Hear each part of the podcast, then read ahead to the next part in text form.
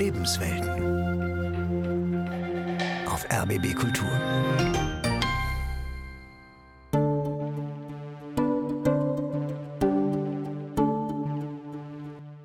Wenn ich mich jetzt von Sachen trenne, dass ich sie nicht mit nach Norwegen nehme, dann ist es ein Abschied für immer, weil wenn ich wieder zurückkomme, dann werden sie mir nicht mehr passen. Aber ich glaube, ich nehme ein paar mehr mit, als ich eigentlich bräuchte, weil für mich das so ein richtiger Abschied von allem ist, was ich jetzt nicht dabei habe. In meinem Zimmer, es ist noch sehr ein Kinderzimmer in mancher Hinsicht und es ist vielleicht auch in gewisser Weise ein Abschied von diesem Kindlichen, was teilweise noch in meinem Zimmer ist. Danke, das war's. Aufhören können von Andreas Pehl.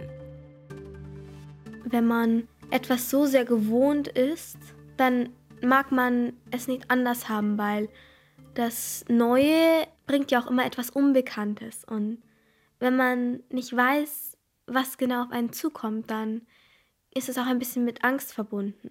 Ich habe überhaupt keine Ahnung, was mich in Norwegen erwartet. Ich weiß nicht, wie dort meine Schule ist. Ich weiß nicht, wie meine Klassenkameraden werden. Ich habe schon ein bisschen Angst. Für ein Jahr nach Nordnorwegen ziehen. Das ist für Katharina elf, Theresa 14 und ihre Eltern Eva und Andreas kein alltägliches Projekt. Die vier wollten gerne gemeinsam ein Jahr im Ausland erleben. Als sich die Möglichkeit ergeben hat, haben sie sie ergriffen. Wir wollten gerne gemeinsam ein Jahr im Ausland erleben. Als sich dann abgezeichnet hat, dass das tatsächlich möglich ist, haben wir die Gelegenheit genutzt und mit der Planung begonnen.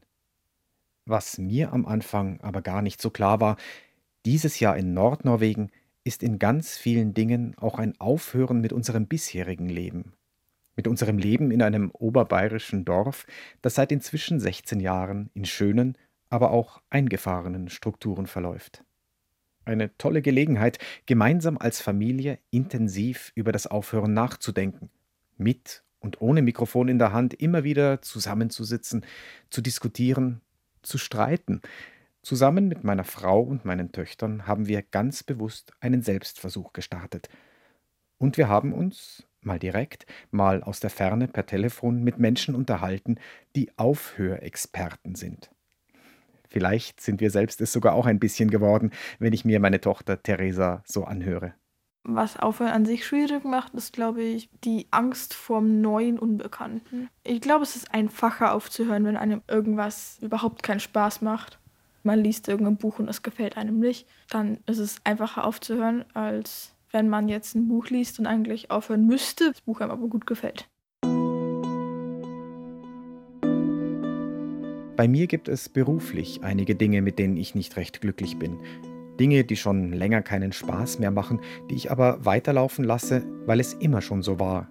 Dinge, zu denen ich eigentlich Nein sagen müsste und die ich aus Gewohnheit oder Angst, jemanden zu enttäuschen, doch wieder mache. Und manches läuft weiter, weil ich schon so viel Zeit und Energie investiert habe, dass ich es zu Ende bringen möchte. Da freue ich mich aufs Aufhören. Doch nicht jedes Aufhören fällt leicht. Freunde und Verwandte, die Schule, das Jugendorchester für Theresa, die Blaskapelle für Katharina, das Ehrenamt in der Bibliothek für Eva.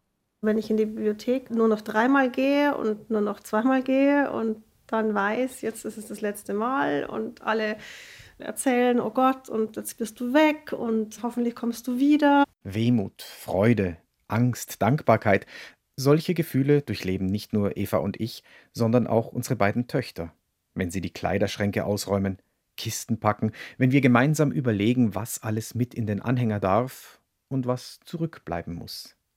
Die Entscheidung ist nicht immer einfach, auch wenn es nur für ein Jahr ist. Es ist hier ständig Thema, wir kommen ja zurück. Und ich bin mir aber eigentlich jetzt schon sehr sicher, dass es doch ein Abschied für immer ist, weil die, die wir jetzt noch sind, die kommen nie mehr zurück. Nicht, dass wir jetzt so unglücklich oder dass unser Leben schrecklich wäre, aber es ist halt das alte Leben und es ist das Leben, wo sich vieles eingespielt hat. Viel krasser wird es aber für die Kinder sein, weil ein Jahr im Leben unserer Kinder eine zwingend viel größere Entwicklung beinhaltet, als jetzt in unserem Alter.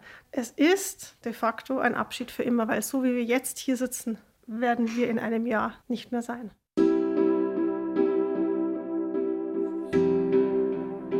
Ist Aufhören generell eine schwierige Herausforderung? Wird es einfacher, wenn man im Leben schon ganz oft aufgehört hat? Und wann ist es Zeit aufzuhören? Reinhold Messner hat für sich Antworten gefunden. Ich habe immer wieder aufgehört mit einer Tätigkeit, weil ich einfach mich weiterentwickeln wollte. Ich bin ein horizontsüchtiger Mensch, der immer hinter den nächsten Horizont schauen will. Reinhold Messner, einer der bekanntesten Bergsteiger der Welt, hat etwa ein Drittel seiner Expeditionen und Unternehmungen abgebrochen. Aufhören gehört für ihn zum Leben. Er hat sich immer wieder bewusst entschieden aufzuhören, selbst dann, wenn es weh tat, kurz vor dem Gipfel oder wenn schon viel Geld und Mühen in eine Expedition geflossen waren. Wenn etwas banal wird, aufhören. Als ich anfing, für Expeditionen zwei Tage vor der Abreise die Koffer zu packen, war es Zeit aufzuhören. Reinhold Messner spricht von der Schönheit des Aufhörens, die ihn frei macht für neue Projekte. Das Aufhören ist dann nur ein sich verändern. Und wenn ich etwas Neues machen will, nachdem ich vielleicht etwas ganz erfolgreich gemacht habe, dann ist das nur getragen von der Neugierde. In der Neugierde sieht Reinhold Messner auch die Zukunft der Menschen. Sie kann und sollte uns dazu bringen, viele Dinge, die selbstverständlich scheinen, zu hinterfragen und mit einigen aufzuhören. Unsere Generation ist die reichste, die es je gab. Aber wir haben gleichzeitig mit dieser Form des Lebens, ganz selbstverständlich, ohne darüber nachzudenken, die Erde an den Rand der Belebbarkeit für uns Menschen gebracht. Aufhören, reduzieren, auch wenn es Überwindung kostet. Das wünscht sich Reinhold Messner für die Zukunft der Welt. der Schlussstrich, den wir hier für ein Jahr ziehen, ist ja auch ein Schlussstrich für die Menschen, die hier um uns herum leben, die damit auch umgehen müssen. Spannend mitzuerleben ist aber auch, wie unterschiedlich unsere Freunde und Verwandte mit diesem von uns aufgezwungenen Abschluss umgehen. Ich habe das sehr lange nicht gesagt, weil ich habe ein bisschen Angst gehabt vor der Reaktion. Und dann habe ich es gesagt und dann hat meine Klasse einfach das Applaudieren angefangen. Es macht es mir schwieriger, wenn mir Personen sagen die ganze Zeit, wie sehr sie mich vermissen werden und so, weil man dann so ein Gefühl davon hat, dass man in gewisser Weise schuldig ist und dass man eine Person dadurch traurig macht, dass man geht. Wie verabschieden wir uns von unseren Verwandten und Freunden? In der Schule wird es die Abschiedsfeiern geben. Und wir werden im Garten mit unseren Freunden noch ein großes gemeinsames Fest machen, unseren Abschied feiern, weil wir uns unterm Strich ja aufs Aufhören freuen.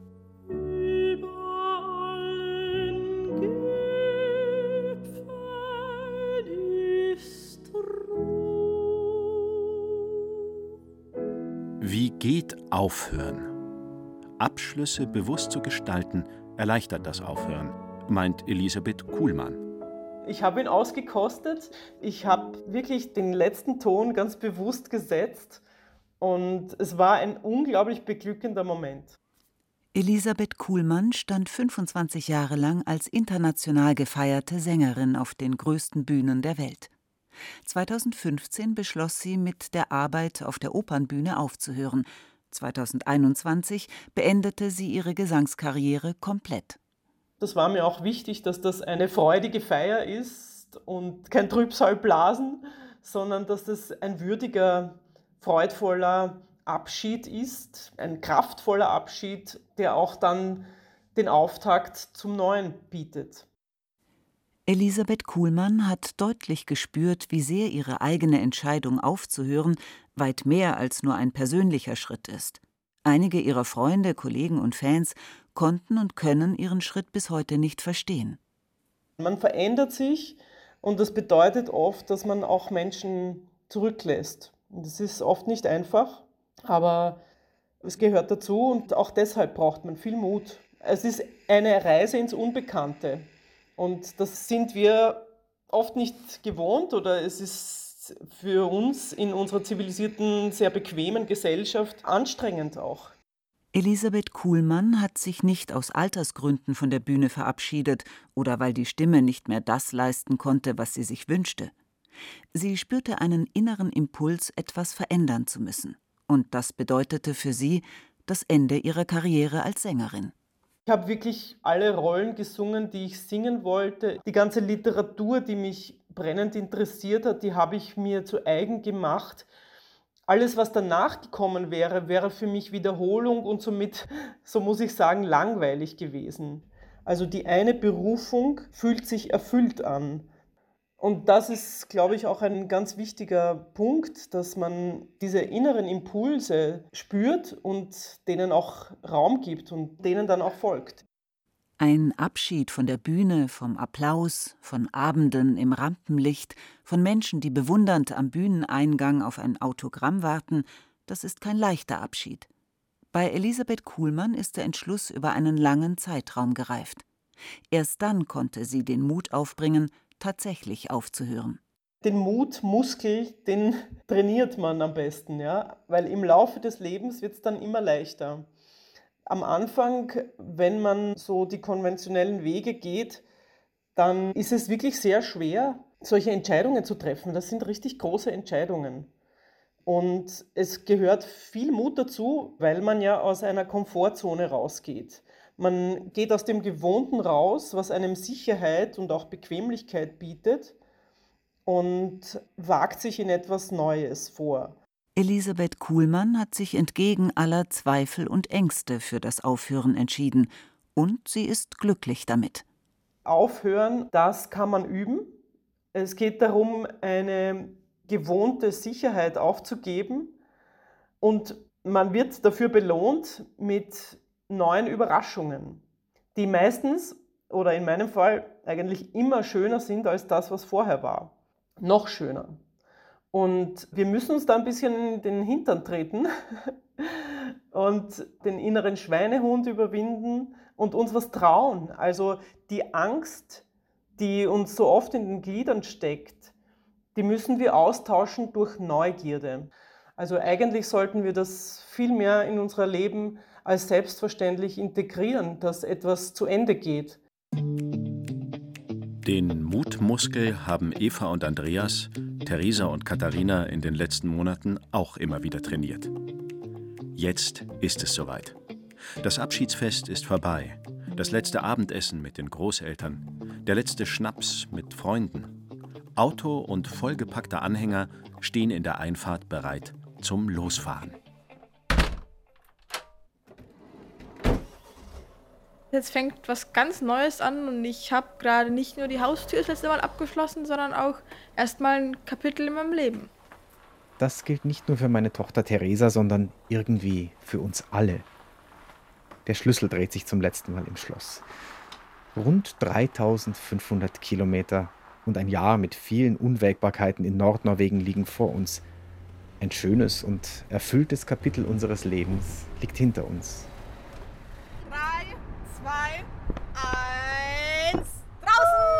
Das Ortsschild zieht vorbei. Sich das vorzustellen, das ist schon der Wahnsinn. Trauer, Wehmut, Angst. Ganz ehrlich, ja, ein bisschen auf jeden Fall. Und Aufregung, Anspannung, ob alles klappt. Fahrt, Aufenthaltsgenehmigung, Wohnung, Schule. Aber bei uns allen überwiegt die Neugierde auf das, was kommen wird.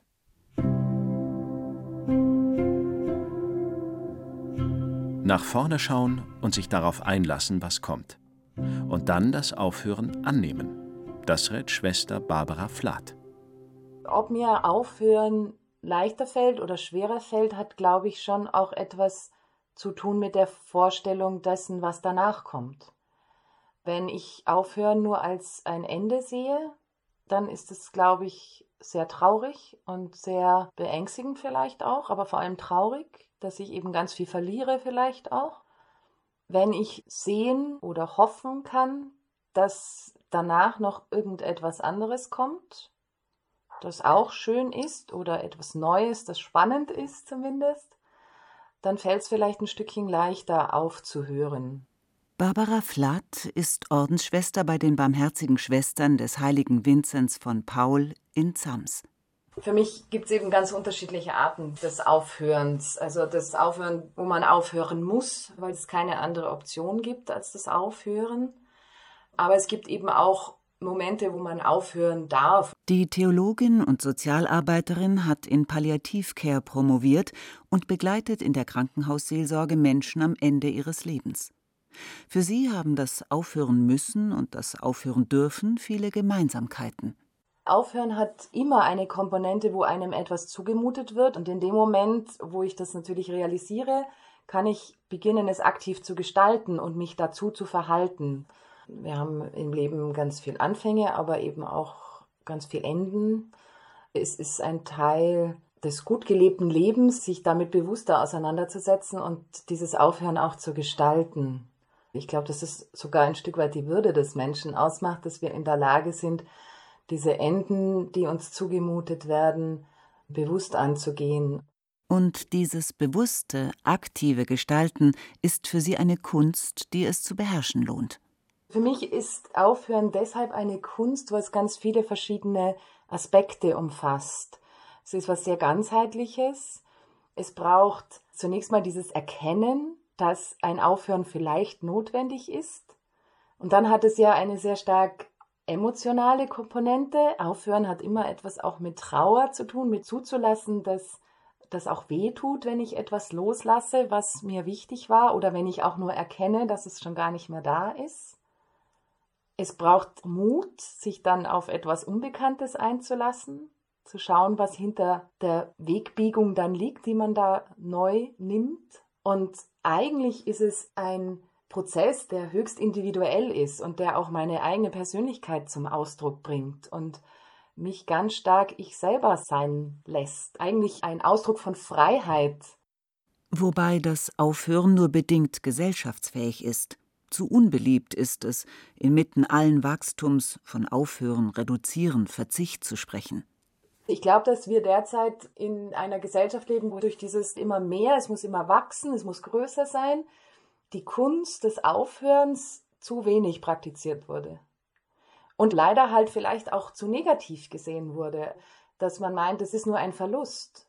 Und dabei kann das ja eine größere Freiheit schaffen und vor allem wieder den Blick öffnen für die Realität und das Neue. Weil man versperrt sich ja oft auch mit dem, was man da vor Augen hat, eigentlich den Blick für das, was einem etwas anderes auch bieten würde. Ich denke, ein Stück weit kann man aufhören. Lernen, ja, ist fast zu viel gesagt. Man kann sich so bestimmte Haltepfosten machen oder Krücken, die einen helfen können bei diesem Aufhören.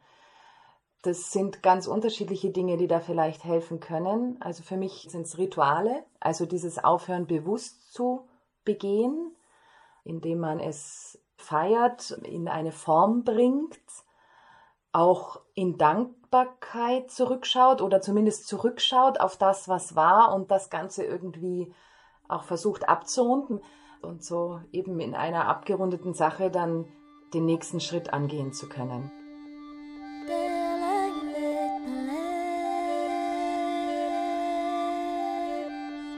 In Nordnorwegen sind die langen Sommernächte vorbei. Die Polarnacht ist angebrochen. Am Himmel tanzen die Nordlichter. Seit mehreren Monaten wohnen die vier nun schon in der Arktis. Was soll ich notieren? Zuerst einmal, wir haben uns sehr gut eingelebt, haben unglaublich viele nette Menschen kennengelernt, schöne Dinge erlebt, über uns selbst nachgedacht, leise, aber auch wieder laut mit Mikrofon vor dem brennenden Kaminofen. Es hat sich auch schon etwas verändert. Dieses bewusste Darangehen, hat jetzt für mich auch verändert, dass ich manche Sachen anders sehe, dass ich manche Sachen anders angehe, dass ich bei manchen Sachen nochmal drüber nachdenke. Bis jetzt habe ich es immer so und so gemacht, mache ich es jetzt weiter so. Und wenn du so im ewigen Trott bist und immer zu Hause und alles ist gleich und jede Woche hat wieder ähnliche Strukturen, dann fällt es viel schwerer, wie wenn wir an einem ganz neuen Ort sind und die Wochenstruktur anders ist, wie sie bis jetzt war. Auch für mich selbst hat das Aufhören neue Perspektiven eröffnet. Ich bin mir klarer darüber geworden, wie ich beruflich weitermachen möchte, habe mit verschiedenen Dingen aufgehört und dafür mehr Zeit, hier ins Theater zu gehen, Musik zu machen. Manchmal werden mir die ganzen Möglichkeiten fast zu viel. Aber wenn ich ganz ehrlich bin, manches, was ich gerne aufhören wollte, hat sich durch die Hintertür wieder eingeschlichen. Und so ertappe ich mich manchmal bei alten Gewohnheiten und schüttle den Kopf über mich selbst. Aufhören ist gar nicht so einfach. Sich die Problematik bewusst zu machen, dass es schwierig ist, in alten Bahnen plötzlich neue Wege zu gehen, ist schon der erste Schritt raus aus diesen alten Bahnen. In dem Moment, wo ich den gespurten Weg des Alltags habe, ist der Schritt größer.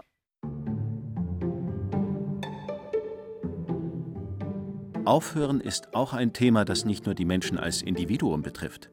Diesen großen Schritt hin zu einer Kultur des Aufhörens müssten wir auch als Gesellschaft tun, meint Werner Betzing. Um aufzuhören oder um das zu lernen, muss man sich aktiv auseinandersetzen.